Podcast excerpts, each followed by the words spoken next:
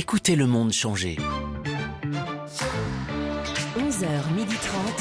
Ça fait du bien sur Europe 1. Anne Romanoff. Ils nous ont fait rire tout au long de l'année et sont avec nous tout l'été. Anne Romanoff et toute sa bande vous accompagnent jusqu'à midi et demi sur Europe 1. Comédiens, chanteurs, sportifs, animateurs télé, ils se sont tous succédés dans les studios d'Europe 1. Vous allez entendre aujourd'hui Isabelle Nanty, Emmanuel Petit, Clara Luciani. Ça fait du bien. Les meilleurs moments, ça démarre maintenant avec Jean-Pierre Foucault. Ah, il y avait longtemps. Bonjour Jean-Pierre Foucault, Bonjour Anne Romanoff. bienvenue sur Europe 1. Merci beaucoup, ça me fait plaisir de retrouver Europe 1 que j'ai connu. Euh, vous n'étiez pas né. Oui, mais vous avez aussi été là avec euh, chez Cyril. Cyril Hanouna Bien dans Les. Pieds dans le Plat. Vous, la radio, vous aimez ça, Jean-Pierre Foucault? C'est mon métier. J'ai commencé euh, en 1966 à- en gagnant un concours euh, à Monaco. J'y suis resté 20 ans. D'ailleurs, vous avez retrouvé la fiche de la personne qui vous a engagé sur vous. Il a, il a dit pas beaucoup de vocabulaire, mais ça peut s'arranger. Exactement. Malheureusement, lorsqu'il est décédé, c'est bien triste. Donnez son nom parce qu'il vous a aidé. Jean-Louis Sarr. Oui. Jean-Louis Sarr, il avait une- un carton chez lui et son fils m'a appelé, il dit, un carton qui est pour vous. Et dans ce carton, il y avait le test que j'ai passé en 1966, ses commentaires, ma photo euh, d'identité attachée avec un vieux trombone rouillé. Et euh, il avait mis en effet euh, en rouge, manque de vocabulaire, mais on verra bien. hein. voilà. Alors j'ai un tout petit peu plus de vocabulaire et je, lui suis éternellement reconnaissant de m'avoir choisi sur euh, 8, euh, 7, euh, 800 candidats. oui. Comment vous expliquez votre popularité euh, que vous avez réussi à traverser toutes ces années, Jean-Pierre Foucault Je, je ne sais pas, je ne sais pas. euh, Vous êtes sympathique ou alors c'est une apparence Non, on peut pas tromper. on peut pas- Dans la vraie vie, enfin, c'est-à-dire. Elle est sympa. On, on peut pas trahir, euh, surtout, surtout à la radio. Euh, c'est euh, c'est terrible. À la télévision non plus. Lorsque vous regardez quelqu'un, vous savez s'il est faussement sympathique ou faussement antipathique. hein. Euh, ça existe. Je pense que moi, ce qui, mon truc à moi, si vous voulez que je vous donne un truc, c'est de rester tel que je suis. Voilà. Moi, je suis le même à la ville qu'à la scène, et ça m'arrange parce que si vous jouez un rôle, animateur, c'est anima, âme. Donc, vous pouvez pas jouer un rôle. Vous êtes forcément obligé de rester vous-même. Mais des fois, vous êtes euh, mal aimable, Jean-Pierre Foucault? C'est rare. Je suis mal aimable quand on est mal aimable avec moi et je rends la monnaie de la pièce. Mais enfin, c'est rare que je sois mal aimable. C'est pas le, c'est pas le genre de la maison. Mal aimable, j'ai appris un mot ce matin. Moi aussi, moi aussi. Je savais Mais pas je relevé parce que c'est un mais- en temps normal, j'aurais dit tiens. Et alors, qu'est-ce que vous disent les gens dans la rue, Jean-Pierre Foucault? Vous vous disent tout le temps c'est votre dernier mot? Voilà, salut. Sacrée soirée, ça commence à disparaître. Ouais. Mais c'est votre dernier mot. euh, quand est-ce que je gagne avec vous, etc. Et qu'est-ce Mais- que vous répondez? Parce qu'à un moment, ça doit vous saouler le centième, c'est Ça ne votre me dernier saoule mot. pas parce que c'est une véritable reconnaissance de notoriété. Il vaut mieux ça que l'indifférence. L'indifférence dans nos métiers à tous, c'est ce qui nous tue. Hein. Vous vous rendez compte, il y a des gens qui passent, qui, relèvent la tête et qui disent merde, on me reconnaît pas. Donc moi, je baisse la tête et on me reconnaît. Donc c'est sympa, j'en profite. hein. Donc vous n'êtes pas lassé de cet échange avec Certainement pas. Certainement pas. Et c'est bien la moindre des choses que l'on doit à celles et ceux qui vous ont fait roi ou Mais vous faites des bisous, par exemple? Plus maintenant. Ah non Pas en ce moment. Pas en ce moment. Non, mais ça va pas, non, mais ça va pas. Non, mais ce qui, euh, il y a quelques années encore, on signait beaucoup. Il fallait toujours avoir un stylo. Maintenant, c'est des selfies. Ah maintenant c'est les selfies. Maintenant c'est les selfies où c'est. Vous pouvez dire un petit mot. euh, C'est toujours malheureusement euh, pour ma grand-mère qui vous adore. Et donc vous faites ça? Oui, je fais, bien sûr. Ah là, vous êtes en espèce de semi-retraite, Jean-Pierre Foucault, parce que vous continuez à présenter le loto et l'euro million et Miss France. Tout à fait, Miss France. Voilà, c'est Vous- un choix euh, volontaire. Euh, J'ai voulu prendre un peu de recul avant qu'on ne me pousse. Dehors. Hein, dehors, oui. Et donc, euh, je trouve que c'est très confortable. J'en profite pour vivre ce que je n'ai pas fait avant avec mes proches, avec les miens, mes amis. Vous vous ennuyez pas? Et voyage... Ah ben non, je voyage beaucoup. Euh, Vous faites des trucs, vous avez fait le Harley Davidson, vous avez traversé Ouais, les j'ai fait États-Unis. la route 66 en Harley, c'était un rêve de gamin, donc on l'a fait avec des copains. Là, nous partons en Inde, en dernier, nous sommes allés au Japon. Donc voilà, je, je, je En rattrape- Inde, vous allez faire quoi, Jean-Pierre Foucault? Ben, me découvrir, on connaissait l'Inde Oui. Ben, je vais aller voir le Taj Mahal, voir s'il est vraiment beau. Euh, je Mais pas aller- en moto, là. Ah ben non, pas en moto. Vous allez mettre un masque en Inde? Ben, je ne sais pas. euh, Vous avez acheté des masques, le- Jean-Pierre Foucault? Oui, ah, vous savez que euh, j'ai une petite confidence. La pharmacienne de mon quartier a vu ma femme hier. Elle a dit Venez, venez, venez, venez. J'ai des masques samedi. Non, mais on dirait que c'est la guerre. comme, si, Incroyable. mais- comme si c'était de la drogue, etc. Ouais. J'ai des marché, masques samedi. À samedi. J'ai j'ai du FFP2. Mais moi, moi, elle m'a dit, moi aussi, elle m'a dit, j'ai plus de gel, mais j'ai un arrivage demain. Je vous un de côté. Et vous avez peur, vous, avez- vous lavez les mains, Jean-Pierre Foucault? Ben, Je, me- je me suis toujours lavé les mains, si ça peut vous surprendre. Mais euh, Moi, non, en fait. Non, j'étais pas très lavage de mains. Je, Ah bon? Bah non. Enfin, si, en sortant des toilettes, mais je veux dire, euh, pas me laver 15 fois les mains. Ah, on est vraiment dans la confidence. euh, là. Ah oui, c'est bien, c'est intéressant. Non, mais faut- il faut savoir que la patronne, elle est en pleine parano. hein. Elle a commandé des masques, elle a commandé des gants, Elle a raison. et, et elle se les stocke. Enfin, c'est un truc de fou. Vous avez hein. des gants, vous, Jean-Pierre Foucault? J'ai pas de gants, non. Ah bah si, parce Je- que moi j'ai acheté Ah bon des gants au rayon ménager du Monoprix. Des des Oui, Mappa. des Mappa. Ben, les vous en gens- profiterez pour faire la vaisselle, vous verrez, c'est rigolo. Ça vous lavera les mains. Passez l'été avec Anne Romanoff. Ça fait du bien sur Europe 1. Vous avez donné la réplique à Muriel Robin dans, dans une adaptation de ses sketchs pour TF1, I Love You Coiffure. Et j'ai deux répliques. C'est quoi vos deux répliques? C'est euh, oui, madame. Oui, Parce qu'elle est à vous, cette caravane? Oui, madame. oui. J'ai appris, j'ai appris. des- J'ai pas l'habitude de retenir oui, Ouais. madame, oui, madame. Et ensuite, Marthe Villalonga jouait ma, joue ma maman. oui. Qu'est-ce que c'est? Ne, ne t'inquiète pas, maman. Voilà, ne t'inquiète pas. Oui, madame, et ne t'inquiète pas, Ah, maman. quand même, il y a une ambition pour les Césars l'année prochaine ou euh Je, je- je ne, si aucune de mes affaires sexuelles ne sort, oui. Alors, Jean-Pierre Foucault, Oui. euh, vous avez jamais pensé euh, présenter, euh, par exemple, je sais pas, Faites entrer l'accusé? Non. Alors justement, je, voulais essayer, je vous ai écrit un texte. D'accord. Alors on va mettre la musique. Une belle jeune femme de 35 ans, prénommée Anne, court dans les couloirs d'Europe 1. Elle a trop de succès avec les hommes et ça la fatigue. Alex, Thomas, Olivier, Pierre et j'en passe. Elle ne sait plus où donner de la tête. Il lui envoie des messages, elle est fatiguée, elle a envie de se reposer. Soudain, soudain, un cri, parce que lui il fait Ah oui Soudain, un cri strident déchire l'atmosphère. Anne est montée. Anne est montée. Oui, Anne est montée. Anne est montée sur la balance et découvre l'horrible réalité. Elle a pris un kilo. Vous voyez, vous pourriez tout faire, Jean-Pierre Foucault. Ah ouais, hein. sûr. Surtout avec un texte de cette qualité. Surtout, oui. Il paraît que votre super voix de radio au départ, c'était pas gagné parce que vous avez mué très tard. Et paraît que jusqu'à l'âge de 14-15 ans, Jean-Pierre Foucault, vous aviez une voix tellement aiguë qu'on vous disait madame au téléphone. Au téléphone, ça m'énervait beaucoup. Et Mais c'était ça... comment votre voix à 14-15 Ah ans ben, je peux pas vous la faire. C'est la bonne réponse. C'est veut dire des mots. Non, non, mais c'est vrai que ça a mué sur le tard. Et euh, heureusement, parce que sinon, j'aurais peut-être pas pu faire le métier que je fais. Alors vous commencez dans les années 70 avec Crime Parade aux côtés de Guy Lux. Vous étiez à bonne école. Vous arriviez à en placer une de temps en temps. Qu'est-ce qui vous a appris Guy Lux? Non, mais Guy Lux, euh, il m'a appris euh, le, le- le fait de pouvoir faire des émissions un petit peu avec des bouts de ficelle et tout au dernier moment. Parce que c'était un peu sa spécialité. hein. D'abord, quand il y avait un jeu, il changeait la règle du jeu au fur et à mesure de l'enregistrement du jeu. Donc c'était c'était assez sympathique, un peu compliqué à suivre, je dois le reconnaître, mais non, non, euh, il m'a fait confiance. Et c'est ça le, le plus important euh, dans, dans la vie. Il m'a fait confiance, il m'a mis le pied à l'étrier, il m'a engueulé 20 fois, il m'a dit Casse-toi je, prends ma, je prends ma housse, je m'en vais. Où tu vas? Je dis Ben, Je m'en vais. Reste là Enfin voilà, c'était- c'était euh, c'était. Ensuite, il y a eu l'Académie des Neufs. Ouais. Vous pourriez relancer l'émission avec des membres du gouvernement. Oui, ça serait drôle, oui. On appellera, on appellerait ça l'Académie des 49.3. Ensuite, vous débarquez sur TF1 en 87 pour euh, Oui. 264 sacrées soirées au total. Votre meilleure soirée, c'était avec qui? Avec vous Mais non, j'ai été- On parle sérieusement là, Jean-Pierre. Oui, je l'ai fait, mais j'ai, oui, c'est vrai, je l'ai fait, mais j'étais pas invitée. J'étais.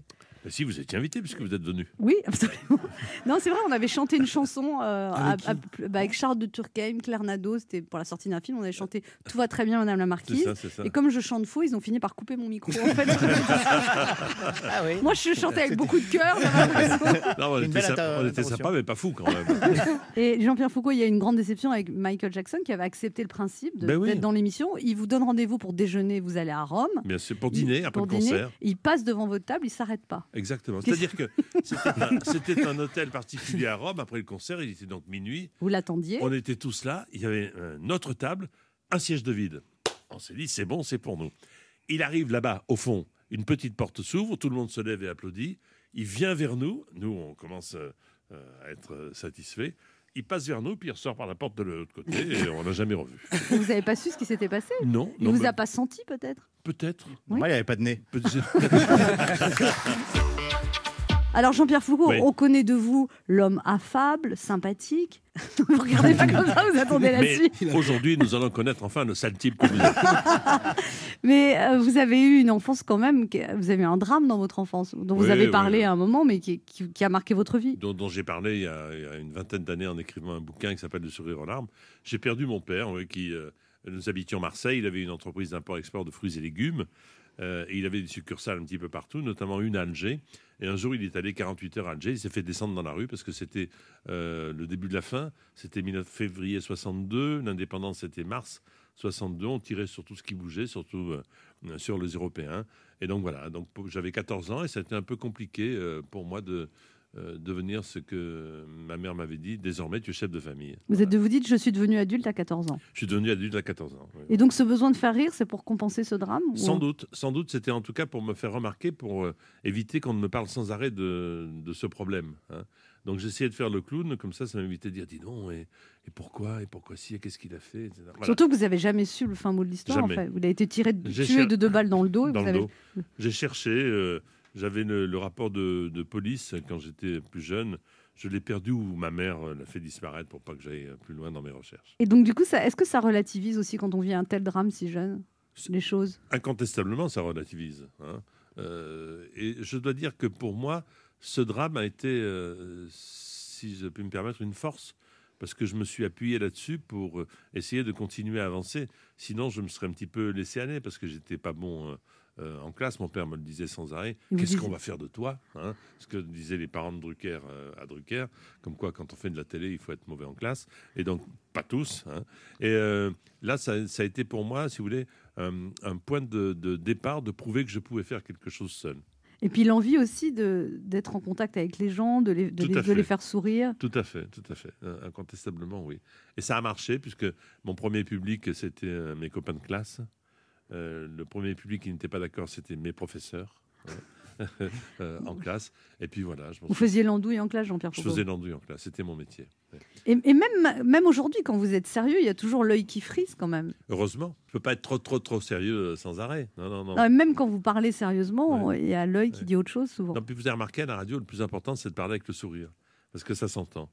Euh, si je parle avec la gueule comme ça, ça s'entendrait aussi. Non, non, je pense que il vaut mieux prendre les choses du bon côté. Alors, Jean-Pierre Foucault, vous avez Oui. accueilli beaucoup de Miss France. Et là, euh, ce matin, comme euh, que des chroniqueurs, on a fait le concours de Mister France. Ah, avec plaisir. Ben H se présente à l'élection de Ouais. Mister France. Moi, quand Anne m'a proposé qu'on dépose notre candidature, j'ai cru bah, qu'un rêve se réalisait pour le coup. Et moi, je parle pas de Mister. Anne, euh, moi, je veux être Miss, d'accord? Je veux du TF1, je veux du prime time. Alors, je vous ai préparé un truc hyper sérieux. Maman, si tu m'écoutes, musique. Coucou, moi c'est Ben, 32 ans. Je suis en école d'infirmière et je rêve de devenir euh, Miss depuis tout petit. Aujourd'hui, j'ai un véritable, de véritables mensurations de Miss, niveau poitrine, taille et hanche, 85, 60, 90 pour 1m75. Bon, en revanche, c'est vrai, je ne vous cache pas, Jean-Pierre, que sur une autre mensuration, j'ai quelques centimètres de trop. 32 pour être exact. Si, si. Je vous préviens tout de suite, pour le défilé bikini, il n'y aura pas que les lacets euh, qui vont pendouiller.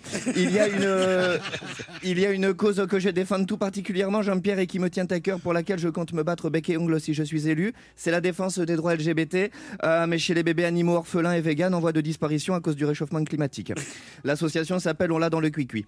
Il suffit euh, de voir un bébé manchot transsexuel isolé et perdu euh, sur un bout de banquise pour avoir un smiley triste dans le cœur, Jean-Pierre. Enfin, mon rêve, si je suis élu Miss France, c'est de finir chroniqueux sur une émission de la TNT afin de représenter et faire rayonner le génie français, car je crois que quand on est Miss toute une année, on est Miss toute une vie. Cœur avec les doigts, Jean-Pierre. Bravo. Passez l'été avec Anne Romanoff. Ça fait du bien sur Europe 1. Ça fait combien de temps que vous faites euh, de, la, de la chanson finalement? Ça fait 3-4 Alors, ans? Non, ça fait très très longtemps euh, que, je, que je fais des chansons, depuis l'âge de 11 ans, mais ça fait 7 ans que je suis arrivée à Paris pour, euh, pour faire de la À musique. 19 ans, vous en avez marre, vous plantez tout, vous quittez Aix, c'est Oui, ça? Et vous ça. dites euh, je vais à Paris. Ouais, guitare sur le dos. Et mais personne vous attendait. Clairement pas. Et comment, comment ça s'est passé alors? Euh, bah, J'ai eu des bonnes fées, et euh, les premières bonnes fées, ça a été le groupe La Femme, Ouais. que j'ai rencontré dès que je suis arrivée. enfin, que Vous rencontré à où? Je les ai rencontrés à Cannes, en fait, un, un- un festival de musique euh, dans lequel ils jouaient. Et, euh, et après le concert, je suis allée voir le leader du groupe en disant que j'aimais beaucoup ce qu'il faisait, etc. Et il m'a donné son mail en me Ouais. disant si jamais tu viens à Paris un jour, Ouais. euh, t'as t'as l'air Plan d'avoir drague Et une- quand vous même. draguez quand même. Pas du tout. Ah non, non, non, malheureusement. euh. Ah bon du coup, euh, du coup, quand je suis arrivée à Paris, je me suis souvenu que j'avais son mail et je lui ai écrit.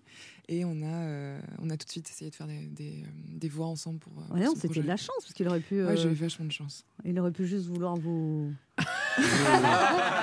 Le rêve d'Anne. Mais pas du tout. Donne-moi ton mail.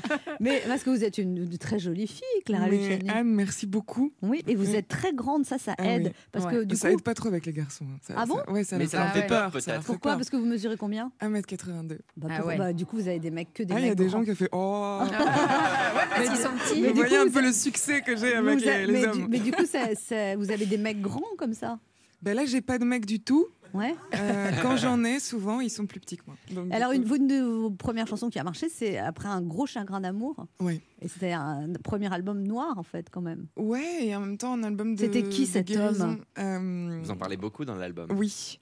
Euh, bah, c'était mon premier amour. Mon ça a duré amour, combien de temps euh, pff, Un an et demi, un truc comme Un ça. an et mais, demi euh, mais ça vous paraît être l'histoire de votre vie quand c'est la Bien première sûr, et, euh, bien il y a un sûr. truc où, Et il vous a largué, ce salaud Ouais, par, euh, par, par texto. Par texto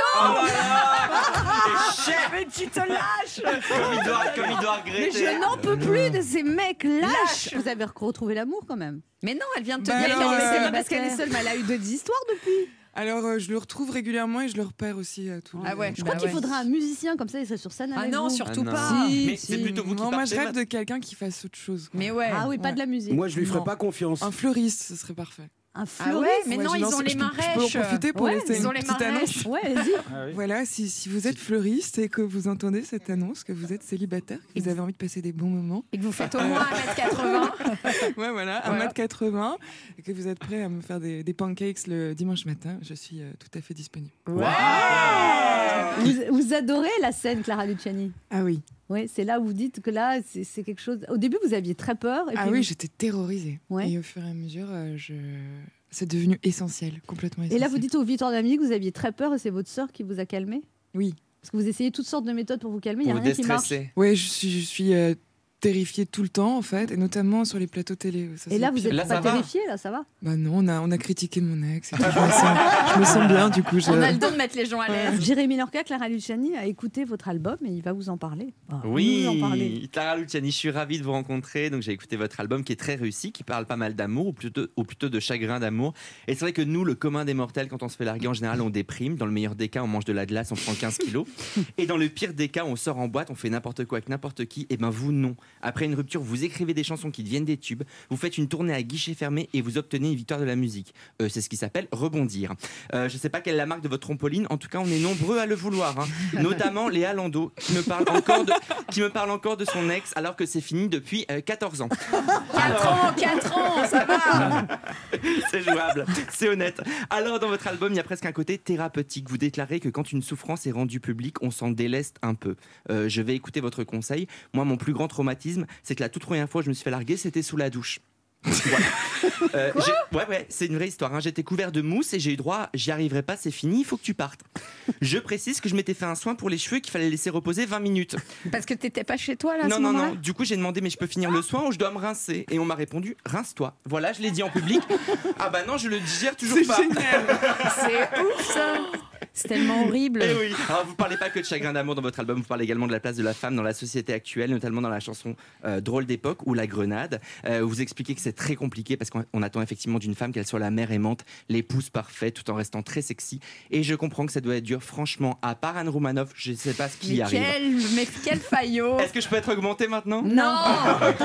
Toujours pas. Clara Luciani, vous parlez également du sexisme ordinaire auquel vous avez été confronté. On l'a dit avec notamment des musiciens qui vous montrent comment brancher une guitare parce que vous êtes une fille, qui est ridicule, on est bien d'accord. Et j'ai lu une interview où vous parliez de la galanterie. Vous dites que ça part d'une bonne intention, mais que c'est parfois un peu malvenu. Et je vous avoue qu'en tant que mec, c'est vrai qu'on sait plus trop quoi faire. La dernière fois, j'ai tenu, la porte à une fille, elle trouvait ça bizarre. Elle m'a demandé si j'avais des, arrière-pensées. Et on se connaît pas, Clara, mais je peux vous assurer que j'avais aucune arrière-pensée avec elle. Ça c'est clair. Vraiment. Alors parfois, si vous doutez de vous, Clara Luciani, ça vous rend encore plus attachant de vous expliquer que vous avez parié 20 euros avec un pote que vous alliez perdre aux victoires de la musique. Et quand vous avez appris que vous deviez chanter, vous étiez en panique. Vous trouviez que c'était beaucoup de pression de tout jouer sur trois minutes, de devoir convaincre en trois minutes. Et je suis bien d'accord parce que trois minutes, c'est le temps d'une chronique. Et c'est aussi mon temps record dans un domaine plus privé. Je m'égare. Euh, dans votre chanson, L'abbé, vous parlez de votre peur d'échouer. En tout cas, moi, je sais que vous n'échouerez pas, Clara Luciani, parce que la victoire, elle est en vous. Alors, je vous souhaite beaucoup de bonheur pour la suite. Merci. Passez l'été avec Anne Romanoff. Ça fait du bien sur Europe 1. Alors Emmanuel Petit, on vous a connu sur un terrain de foot. Aujourd'hui, vous publiez un polar. Qu'avez-vous envie de dire aux mauvaises langues qui disent que les footballeurs ne sont pas des intellectuels, qu'il faut être calé en géométrie de l'espace pour être capable de marquer contre le Brésil en Ouais. finale Et ils ont raison. que vous aimeriez bien voir BHL rassembler un million et demi de personnes sur les Champs-Élysées, qu'un footballeur sait très bien servir de sa tête, la preuve, il peut même marquer des buts avec. On est plus, on va dire, on est, on est plus doué pour manier les chiffres que les lettres, ça c'est clair. Ouais. Mais bon, je pense qu'on va pas encore lutter contre les clichés. Ça hein. vous énerve, ça, quand on dit que Non, pas du tout. Ça fait longtemps que j'ai. À un euh, moment, ça vous énervait? Oui, parce que j'ai trouvé que c'était euh, tout- souvent réducteur. Il y a beaucoup de, de- de sportifs qui sont très diplômés au niveau universitaire, donc euh, on va pas retomber dans ce débat-là. Donc, euh, vous savez, c'était des étiquettes qui nous collent à la peau depuis tellement de temps et qui, euh, Bien sûr. ça changera jamais. Maintenant, ça vous fait plus rien? Non. Et Franck Ribéry, donc c'est un littéraire incompris? Vous voyez voyez Ouais, il le cherche un peu aussi. Voilà. Ah, Emmanuel Petit, vous avez écrit ce livre avec un co-auteur. Pour vous, la littérature. Gilles, ouais, euh, Del Palpas. Gilles Del Palpas. Euh, pour vous, ce- la littérature, c'est aussi un sport d'équipe? Oui, ça peut, oui. Et il fallait quelqu'un qui vous fasse la passe décisive. Il vous a coaché? Disons que euh, je n'ai pas les compétences euh, du monde du polar et je n'ai. euh, Vous aviez pas- les idées, mais vous saviez pas Ça comment. fait longtemps que, ça me, euh, que je le gardais dans le coin de ma tête. Et comme on a très très bien accroché tous les deux. Lui, il est Marseillais? Exactement. Et euh, je me suis dit, bah, Banco, parce que lui, il a tout cet univers du polar, tout ce qui est Lui, séquentiel. c'est un photographe d'origine grecque et écrivain. Gilles Del Palpas, en fait, c'est Nikos Aliagas. Bah, je l'ai vu samedi au Salon du Livre, Nico, donc euh, je le salue. Emmanuel Petit, c'est un polar qui se passe dans le milieu du football. Oui. L'entraîneur de l'OM est retrouvé mort. Oui. Bon, du coup, on connaît la fin. C'est les supporters qui l'ont tué à force de perdre. Non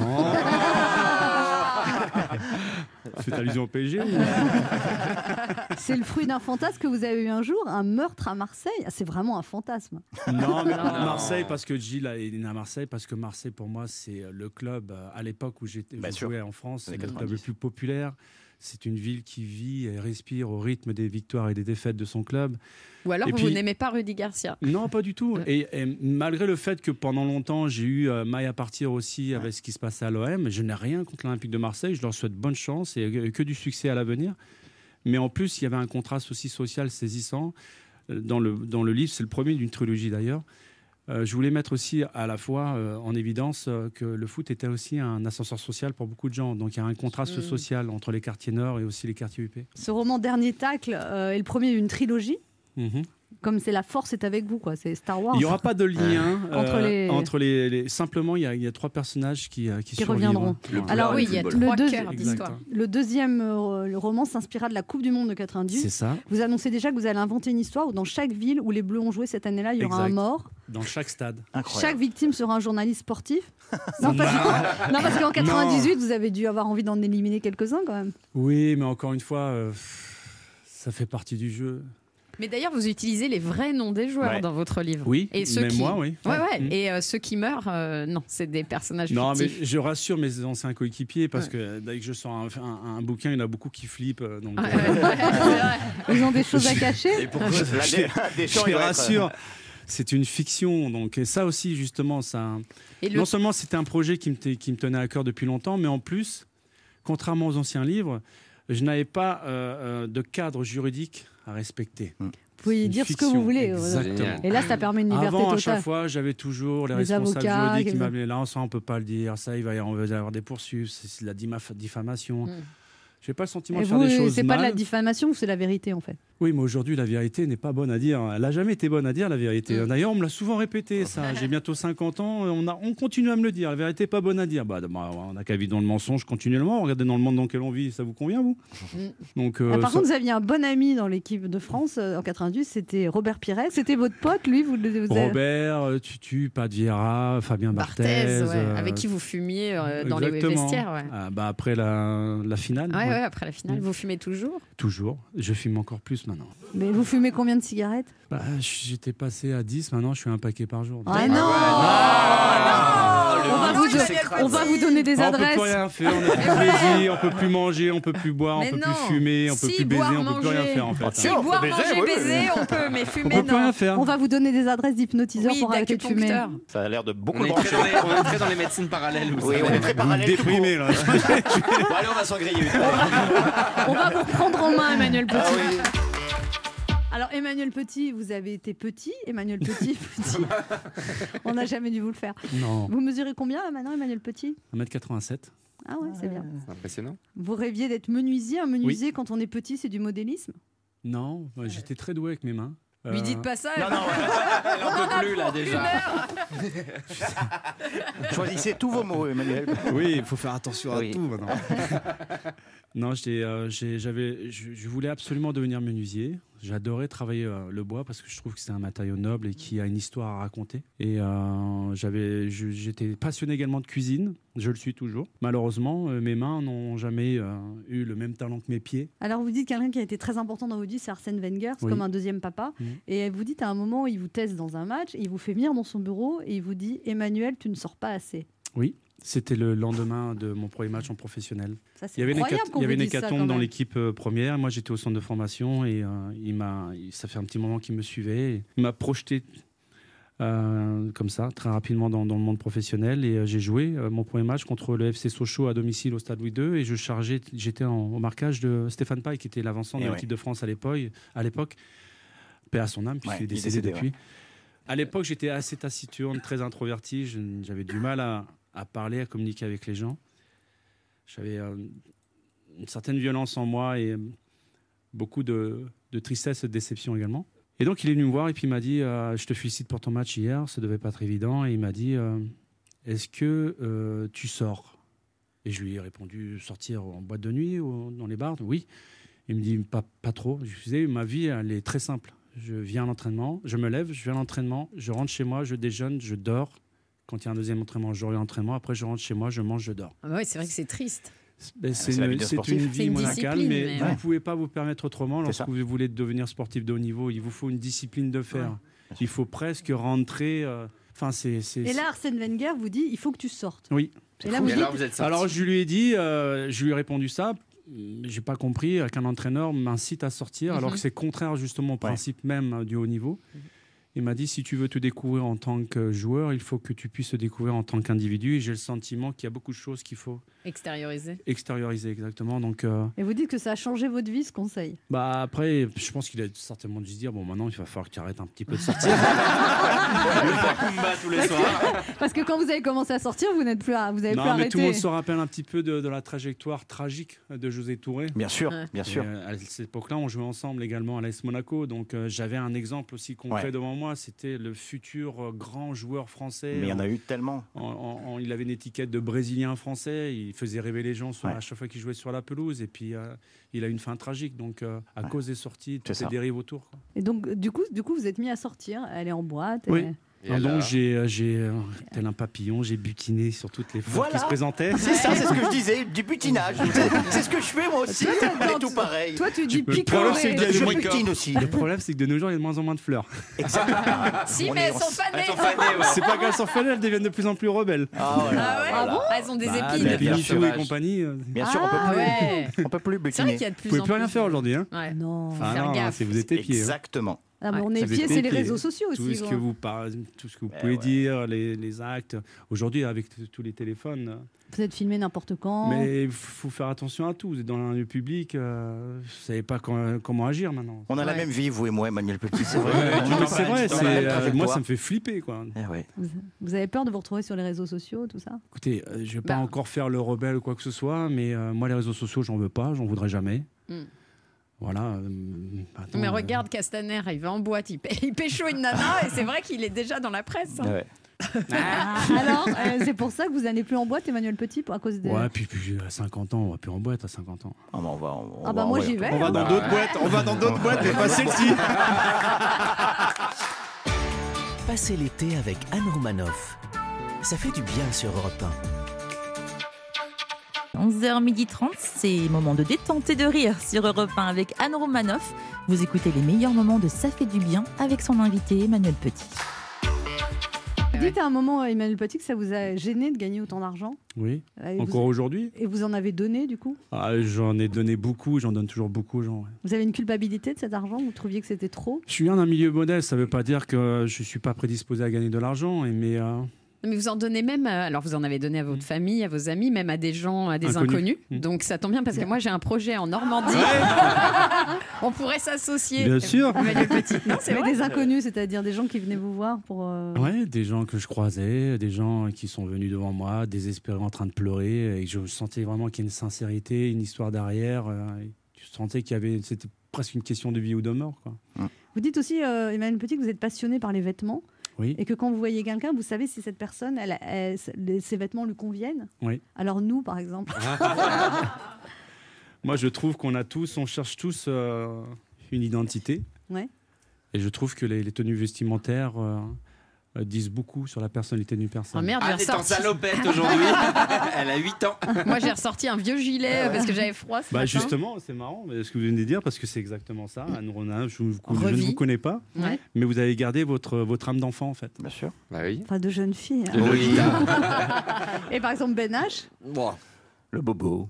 Ouais, un petit peu, ouais, mais, mais en même temps un petit peu avec les cheveux un petit peu en pagaille comme ça, Ouais. c'est-à-dire que à la fois bobo un petit peu classique, mais en même temps il y a un petit, un petit côté rebelle, un petit côté euh, hors cadre. C'est tout moi. Et Léa Oh, bah là, bah, vraiment, je me suis passé à Au pied réveil, aujourd'hui. au réveil. C'est classique, mais c'est une tenue de travail. Exactement. Ouais, et je l'enlève quand je rentre. Et Jérémy Lorca. Tenue de boulot aussi. Je suis très simple aujourd'hui. Ouais, très simple, ouais. La sobriété, moustaches, voilà. Ouais. Vous, vous êtes très looké euh, en Ouais, revanche. Ah ouais. c'est magnifique Moi, je suis. hein. euh, bah, C'est- mon style. C'est moi, Moi, c'est soit cuir ou Il y a soit. un côté personnage de Game of Thrones, Ouais. vous êtes Ouais. entré. Bah, moi, je, suis un peu intemporel, ouais. Laurent Barra tenait absolument à vous rencontrer. Emmanuel Oui. Petit, c'est un grand fan devant l'éternel. D'ailleurs, vous avez remarqué, on n'a pas parlé de sa tenue et vaut mieux pas. hein. De sa tenue Non, mais elle est bien, sa tenue. Merci Emmanuel.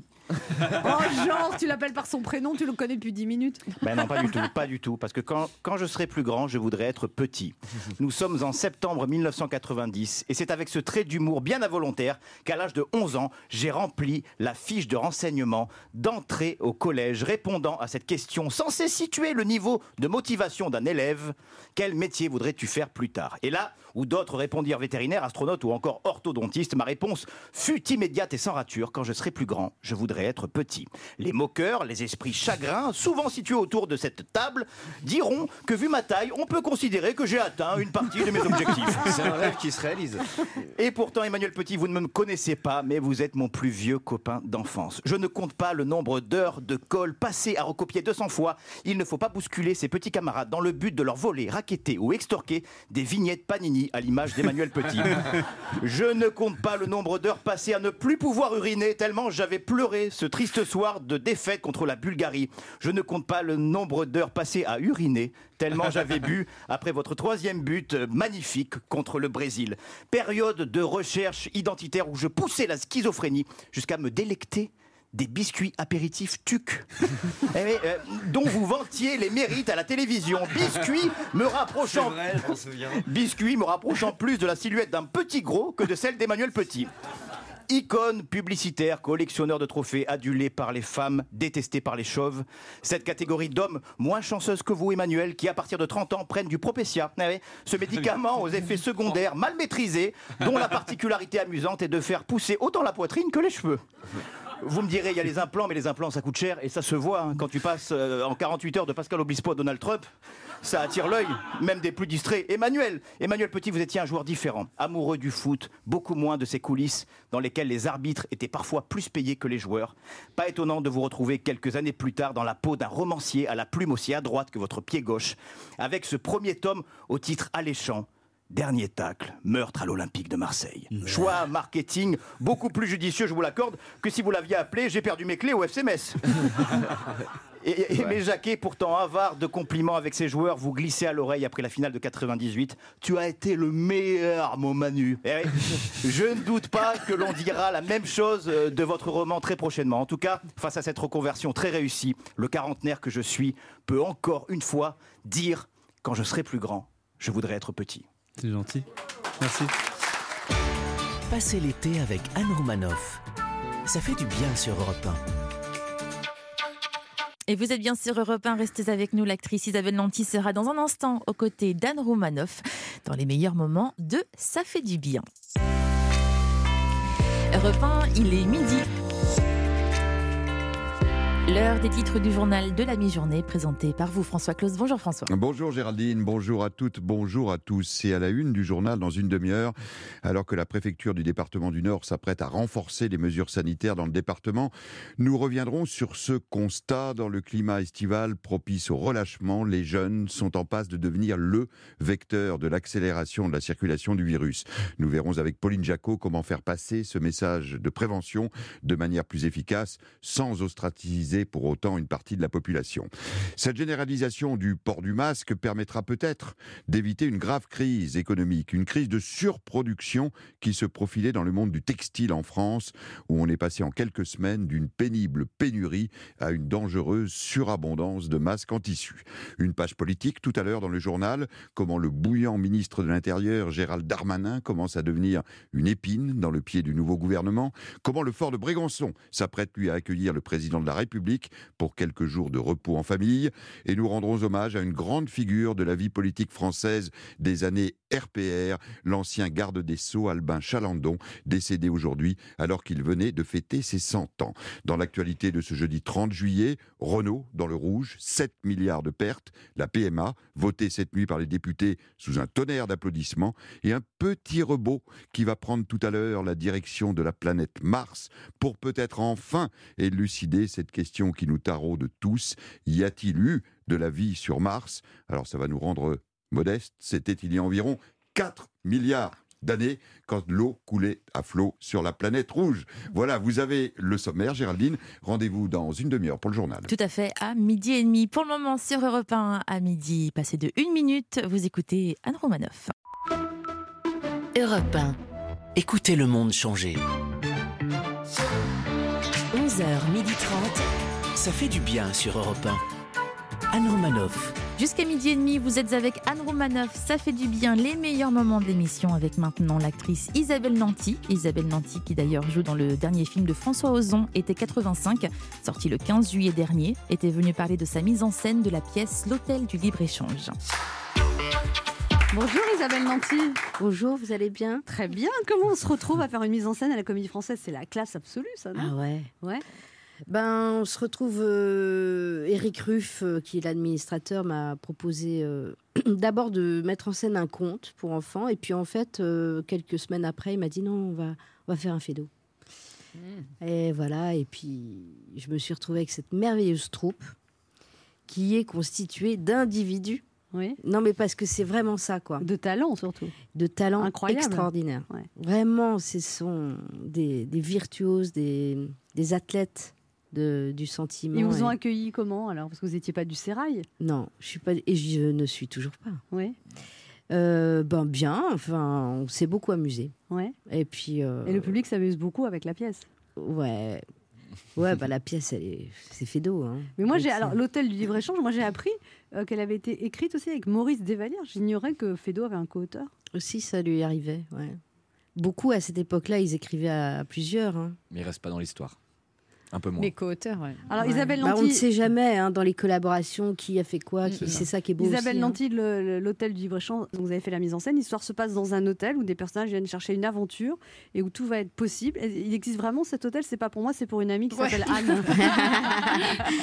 Ah, Cet je- hôtel, je c'est un sais peu pas si un existe peu- encore. C'est un Bah- peu l'ancêtre de Tinder. En fait, on y croise plein de monde, mais 90% sont moches, c'est ça? Euh, En tout cas, il, y a un vent d'adolescence qui souffle sur cet hôtel. C'est-à-dire que, à l'inverse de certaines pièces de Fédo où les personnages sont désillusionnés, ça y est, ils ont bouclé la boucle, ils, sont plutôt même. euh, ils n'écoutent plus, ils n'attendent plus rien.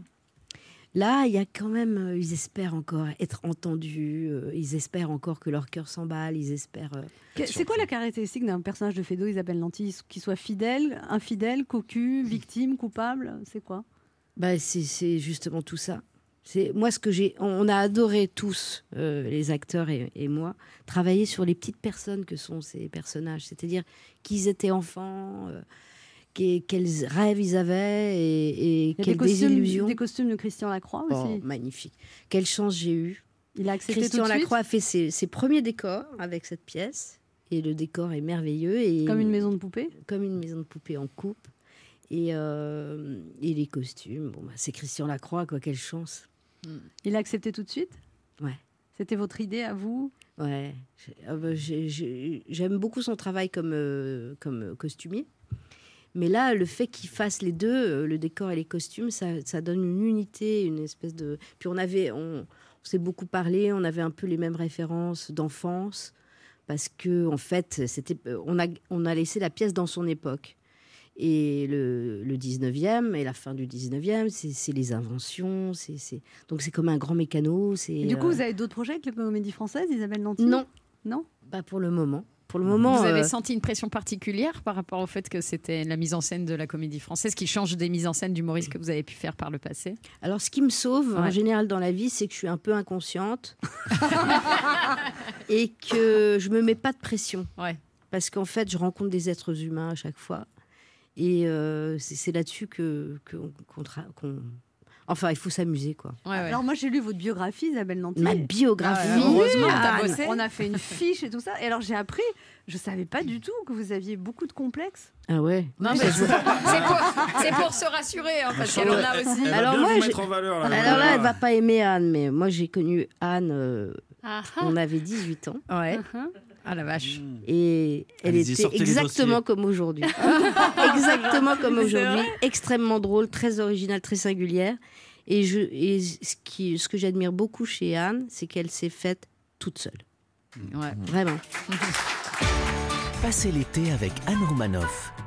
Ça fait du bien sur Europe 1. Jusqu'à midi et demi, vous êtes avec Anne Romanoff. Ça fait du bien. Les meilleurs moments de l'émission avec maintenant l'actrice Isabelle Nanty. Isabelle Nanty qui d'ailleurs joue dans le dernier film de François Ozon, Été 85, sorti le 15 juillet dernier, était venue dans l'émission parler de sa mise en scène de la pièce L'Hôtel du Libre-Échange.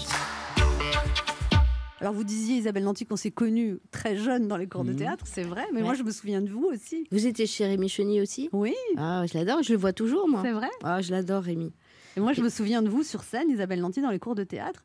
Vous étiez d'un naturel incroyable. Ah oui, mais je m'en rendais pas compte. Vous jouiez pas du tout.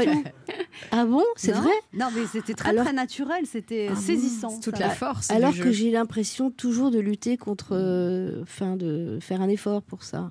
Alors vous racontez que vous avez raté euh, deux fois le conservatoire et deux fois la rue Blanche. Deux fois l'école de Nanterre. euh, Deux fois. Moi j'ai raté trois fois la rue Blanche. Ah, bravo Elle me bat Elle me bat Par Mais contre, je n'ai passé qu'une fois le conservatoire, mais j'ai eu tellement de chagrin que j'ai cru mourir. Ah ouais, ouais. Et puis à l'époque, car on peut dire comme ça. Qu'il y avait une époque, Eh ben euh, oui, il y a eu c'était une il a- époque où, où l'institution était pesante. Ouais, et si l'institution ne voulait pas de vous, c'est que, euh, on- en tout cas moi, ça m'a fait ça. hein. Oui, on avait l'impression qu'on était foutus. Ah ouais. On Et puis, pas à être puis surtout qu'on était nuls. Ouais. Et donc euh, c'est grâce aux gens qui nous ont fait travailler ou qui. C'est pour ça que quand je, je parle d'Anne, j'ai beaucoup d'admiration parce que euh, déjà extrêmement brillante et drôle. Mais euh, c'est vrai que les rencontres, les gens qui nous tendent la main et tout ça, c'est tout ça qui fait le chemin. Et Vous vous dites que c'est Jacques Weber qui vous a donné confiance, Isabelle Nanty? C'est il y a eu Huster, oui. il y a Weber, euh, oui, parce que Weber il m'a offert de faire ma première mise en scène à Nice? À Nice. Il vous a Et- donné une petite salle, il vous a dit vas-y. Alors que je savais même pas que j'aimerais ça ou que j'étais si éventuellement j'étais faite pour ça ou pas. C'était la mise en scène de quoi Alors c'était une maison de poupées d'Ibsen Mhm. et avec euh, Sandrine Dumas, Hervé Brio, euh, Antoine Duléry, euh, voilà. Ouais, donc c'était une grosse mise en scène pour une première mise en scène. Ouais, c'était dans la petite salle à Mhm. Nice, donc on était protégés par ce- cette appellation petite salle. Mais bon, c'est vrai que toutes les premières, euh, les premières fois sont mémorables, quoi. Enfin, Et alors après, il y a et j'avais comme costumière Virginie Viard. Ah. Ça vous dit quelque chose? Non. Bah, c'est la jeune dame qui reprend le la suite de Karl Lagerfeld chez Chanel. Oh, ma Quand même. chère Vous elle êtes dans la elle était couture. déjà extrêmement douée et très Chanel. Enfin, très comme ça, très. euh, Ouais, vous avez un petit penchant haute couture. euh, Eh ben oui, en fait. croix. Vous me faites constater ça. Ouais. Ouais. Alors, Si j'avais su, j'aurais mis une cravate. Bah, et moi, et moi, je suis arrivée, je suis venue comme ça, pas pour pas en Avec me une- disant oh je vais m'habiller des contracts parce que c'est eux. Non non, je suis comme ça. Je suis même assez plutôt bien habillée par rapport à d'habitude. Donc on explique au public que vous avez un châle et un pull assez ample, Voilà. euh, mais joli. sur Oui, les ça c'est pour cacher le gras. Oh, bah faut dire la vérité. Votre père était marchand de bois, Isabelle Nanty. Vous dites que c'était quelqu'un de littéraire, distrait, fantaisiste. Et votre mère était norvégienne. Elle vous a donné une éducation protestante. Elle vous répétait tout le temps, sois toi-même. Ouais. C'est mystérieux. hein. Et je me surprends à dire ça à ma fille des fois, et je, et je- et je me rappelle, en le disant, je dis, mais ça veut rien. Enfin, pour, euh, pour, pour un jeune, on ne sait pas ce que c'est qu'être soi-même. On le sait Et vous dites que bien plus tard. Vous, vous avez essayé d'être plusieurs vous-même, en fait? Ouais. Et c'est ce qui vous- a permis d'être vous-même. Voilà. C'est en, en traversant les autres que et aussi dans les rencontres, hein, on se découvre. euh, et c'est vraiment quand même assez génial, comme il y a des gens qui vous font, euh, qui vous révèlent à vous-même, des gens avec qui vous vous sentez absolument libre ou ou même juste regarder tel que vous devez être euh, révélé en fait. Et euh, c'est moi, c'est ce qui me passionne là maintenant. Et du coup, euh, la mise en scène pour moi maintenant, c'est c'est quasiment euh, juste regarder. Vous dites que vous et de dites- laisser faire. Oui, parce que je pense que. euh, on guide quand même quand on est metteur en scène. Oui, bien sûr, mais bon, on on se rend pas compte de ça.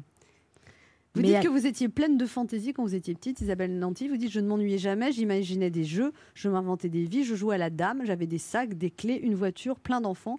D'autres fois, j'étais une épouse attendant inlassablement mon mari qui devait rentrer de la guerre. C'est un peu spécial quand même. Comme... Bah oui, mais je, je suis née à Verdun, hein, n'oublions pas. Donc euh, l'histoire, euh, on était quand même empreint de cette histoire-là. Ouais, j'attendais mon mari. Et puis je trouvais que euh, un mari, ça venait vous chercher. Ça venait vous chercher au travail, ça venait vous chercher euh, pour vous emmener euh, faire Alors- des courses. alors vous Ah, dites- J'étais très classique hein, dans ma vision de la femme. Et vous dites que la lourdeur est venue vite vers 13-14 ans. En trois mois, vous êtes passée de petite fille toute mignonne à quelque chose de difforme. Mmh. J'avais un tour de poitrine anormal. Je n'étais pas prévenue. Je n'ai pas su quoi faire de ce corps qui changeait. J'avais l'impression de me transformer en Hulk. L'enfance dure 10 ans. Et puis tout d'un coup, on attrape ce corps qui sera votre compagnon de route pendant toute la vie. C'est violent quand même de dire ça. Ouais, c'est violent. Vous je suis un peu trash. Hein. Ouais. Mais vous l'avez vécu comme quelque Ah chose de ouais. si violent? Bah, je continue. Parce que vous Mais dites- Sauf que maintenant, je m'en fous. Mais euh, Vous dites que votre corps correspond pas à ce que vous êtes à l'intérieur c'est Non. ça? C'est-à-dire, vous êtes quoi à l'intérieur? Ben, je pense que je suis. Je suis grande, noire et je suis chanteuse de blues. Ah ouais Ah oui, alors là, évidemment. Ah ça- bah, évidemment, là. Il y a un problème. Il faut se projeter un peu. ouais. Passez l'été avec Anne Romanoff. Ça fait du bien sur Europe 1. Et sur Europe 1, avant de retrouver votre journal de la mi-journée, les meilleurs moments de Ça fait du bien continuent avec Anne Romanoff et l'actrice Isabelle Nanty. Alors, vous dites, vous dites des choses dures sur vous, Isabelle Nanty. En même temps, vous accumulez les succès quand même. Euh, euh, meilleur jeune espoir féminin, Tati Daniel. Les visiteurs, des millions de. Hein, le fabuleux destin d'Amélie Poulain. Fais pas ci, fais pas ça. Les tuches, les profs 1, les profs 2, les tuches 2, les profs 2. Munch, les tuches 3. Munch 3. Oui. Les tuches font du ski. Alors- et- Crunch, et alors- lunch, et alors, brunch, et en- euh, flunch. Et en 2007, vous dites j'ai mis trop de temps à alors il y avait en moi des audaces de la sauvagerie qui ont été plombées. J'ai mis trop de temps à comprendre. J'ai travaillé dessus trop tard. Le constat que je fais aujourd'hui n'est pas sombre. J'ai raté ma vie, mais je l'ai plutôt bien raté. Mais non, vous n'avez pas raté votre vie, Isabelle Bah, on Nanty. peut pas tout réussir en tout cas. C'est Ça, À chaque fois qu'on regarde un film avec vous, c'est vous qu'on retient. Moi, pour moi, Amélie Poulain, c'est la réplique 20 sur 20, 20 000 fois. Je sais pas c'est quoi? Vive la France. Ah bah bravo. Pour moi, c'est ça, Amélie Poulain, c'est vous en fait. Ah, en c'est vérité. gentil. Mais Bah, oui. C'est gentil pour Audrey Tautou. Hein. Bah non, mais je suis pas c'est- bah, en fait, je pense comme vous. euh, mais bon, il faut d'abord prendre le compliment. Et puis après, on peut, on peut, on peut nuancer le compliment en disant franchement, vous exagérez quand même. Jean-Pierre Jeunet. Il y a des gens dans la rue qui, vous appellent Cathy, Cathy Tuche. euh, Oui. Parce que c'est un film qui plaît énormément aux enfants. C'est incroyable Ouais, ça. ouais. Parce En que fait, vous dites que les tuches n'ont pas de méchanceté, c'est ça? C'est des enfants. Mm. Les tuches, ils, ils sont enthousiastes. Ils, ils aiment tout euh, plus, plus, plus. Et voilà. Et ils sont pas. Ils, ont un goût euh, qui est le résultat du plus, plus, plus. C'est-à-dire, euh, s'ils mettent une couleur, ben, ils mettent une autre, et puis une autre, et puis une autre, et puis ça fait beaucoup de couleurs ensemble. S'ils mangent, ben, c'est des frites, mais comme ils aiment le gratin aussi, ben, ils mettent, mangent le gratin et les frites. Enfin, c'est comme les mômes. Et, dans, et dans, dans Prof, vous avez aussi créé une- un personnage de professeur incroyable. Vous avez, vous avez tout mis. Les, les auréoles, la, la façon improbable de s'habiller. Et vos amis vous disent d'arrêter de vous déguiser. Quand ils vous ont vu dans les profs, ils ont dit, ah bah là, ils Ouais. vous- ils vous ont dit quoi? J'ai une amie euh, qu'on a d'ailleurs en commun, Nathalie, qui m'a dit oh là, il faudrait quand même un petit peu que tu soignes un petit peu, enfin que tu, te- enfin, tu joues un peu des rôles un petit peu où, je sais pas, t'es bien habillé. ou- Et vous en pensez quoi de ça, Ah, moi, ce genre de fous conseils Complètement. Moi, Ouais. je, en fait, je réponds aux invitations de mes copains. Là, c'était Pierre-François Martin Laval. J'ai une perruque rousse, j'ai des grosses lunettes.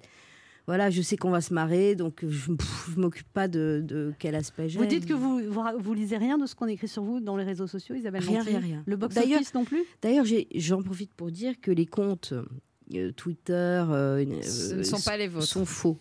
Voilà. Parce que Donc, vous, non. Oh, d'accord, ouais, ouais, je- je, ne je suis- je n'ai absolument aucun réseau social, ni même Facebook, ni rien. Même sur Tinder, parce qu'on a rendez-vous ce week-end ensemble. euh, Je suis vachement déçu, moi. Franchement, le jour où je, où je serai sur Tinder, euh, si je sais pas, il- je serai passé d'abord à Lourdes. Ouais, Ah, franchement. vous, vous préfériez demander à Lourdes un homme que d'aller sur. Tinder Ouais, je pense. Vous avez Ouais. déjà été à Lourdes Isabelle, Non, jamais. Bah, il faudrait C'est peut-être. l'occasion. Mais par contre, j'ai de l'eau bénite chez moi qu'on m'a offert. Ouais. C'est vrai Ouais, il paraît que si j'en mets un petit peu comme ça, ça va changer ma journée et j'ai j'ai un peu ou- oublié de le faire. Ah ouais. Ah. Ouais. Qu'est-ce que vous aimeriez qu'il qu'il soit changé dans votre journée? Dans ma journée? Ouais. Bon, non, j'aime bien. Moi, enfin, il se passe toujours un truc dans une journée. Là, en ce moment, je suis avec euh, au théâtre Antoine avec Édouard Baird qui, qui prépare un spectacle. Et, Vous faites la euh, mise en scène? Non. Non, on est là, on est, on est, on est plein à l'accompagner là-dedans. Eugénie Poumayou, Barcagige, tout ça. On est tous là. Mais Et Edouard voilà. Qui a été votre élève au cours Florent, comme, Oui. comme les Robins des Bois aussi. Ouais, si, si on peut dire que, que on- on- enfin, ce ne sont pas des élèves. hein. Bah quand même. Ce sont des maîtres. Oui, mais non, mais c'est- génial comme des fois les les, Les choses s'inversent, c'est ça? les, les- ouais, les, les situations s'inversent, même, euh, même à l'époque. hein. On pourrait croire que c'est moi qui les aide à accoucher d'un truc, mais en fait, c'est eux qui me sortent. Bah, C'est euh, donnant-donnant. Ils me sauvent. Ben H, je sais pas s'il va vous sauver, il a Voilà. des choses à Ouais. vous En dire. parlant d'accoucher d'un truc. euh, Isabelle. Bonne chance. Ah non, on a, on a dit accoucher, on n'a pas dit coucher. Non, je- bah, non, on va Ah, rester il sur dit- l'accouchement, vraiment, vraiment. Isabelle Nanty, avant d'être euh, la metteur en scène de la pièce euh, L'Hôtel du Libre-Échange, de la comédie française, s'il vous plaît, vous avez également donc, mis en scène quelques one-man show et one-woman show devenus pour certains des références dans le genre. Et j'aimerais que vous ayez en tête, tout au long de ce papier, chère Isabelle Nanty, que j'écris actuellement mon nouveau spectacle, que je n'ai pas encore de metteur en scène. Deux informations qui, vous le verrez, n'auront strictement Non, rien. aucune conséquence sur l'objectivité de la chronique qui va suivre. Isabelle Nanty. Actrice majeure du début du 21e siècle. Très bon choix de musique. Talent comique inné, sens du rythme et de l'interprétation, Isabelle Nanty se classe de son vivant au panthéon des comédiennes de génie. Interprète rare, transformant n'importe quel bout de texte prêt à porter en réplique haute couture, Isabelle Nanty sait mélanger talent comique et rôle plus dramatique, tel un pianiste virtuose mêlant avec brio les graves et les aigus pour faire de chacun de vos rôles une symphonie qui sonne juste. Alors quand je dis que je n'ai pas de metteur en scène, Isabelle Nanty, ce n'est pas euh, que d'autres ont dit non avant vous. Hein, euh, c'est pas ça. C'est juste que j'ai pas encore euh, demandé à quelqu'un. Et dans l'hypothèse où je vous enverrai mon texte, euh, vous seriez la première. Voilà. Et, et j'ai bien conscience que ce n'est pas du tout le sujet. Qui dit Isabelle Nanty dit succès au box-office et partout où elle passe. Aujourd'hui, Isabelle Nanty, c'est Tati Daniel, c'est Cathy Tuche et Gabriel Munch, sans parler de sa présence entre autres dans Amélie Poulain, on l'a dit.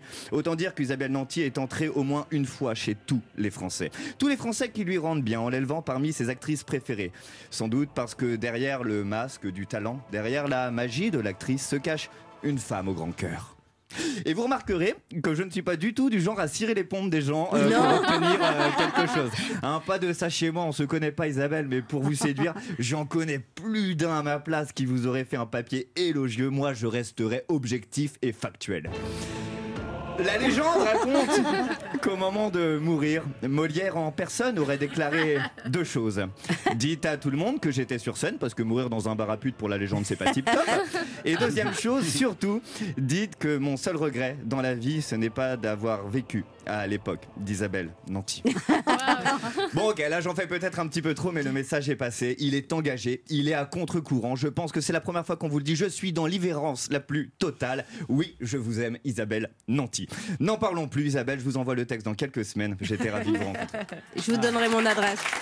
Quelle déclaration C'était Anne Roumanoff sur Europe 1 de retour demain dès 11h pour les meilleurs moments de Ça fait du bien.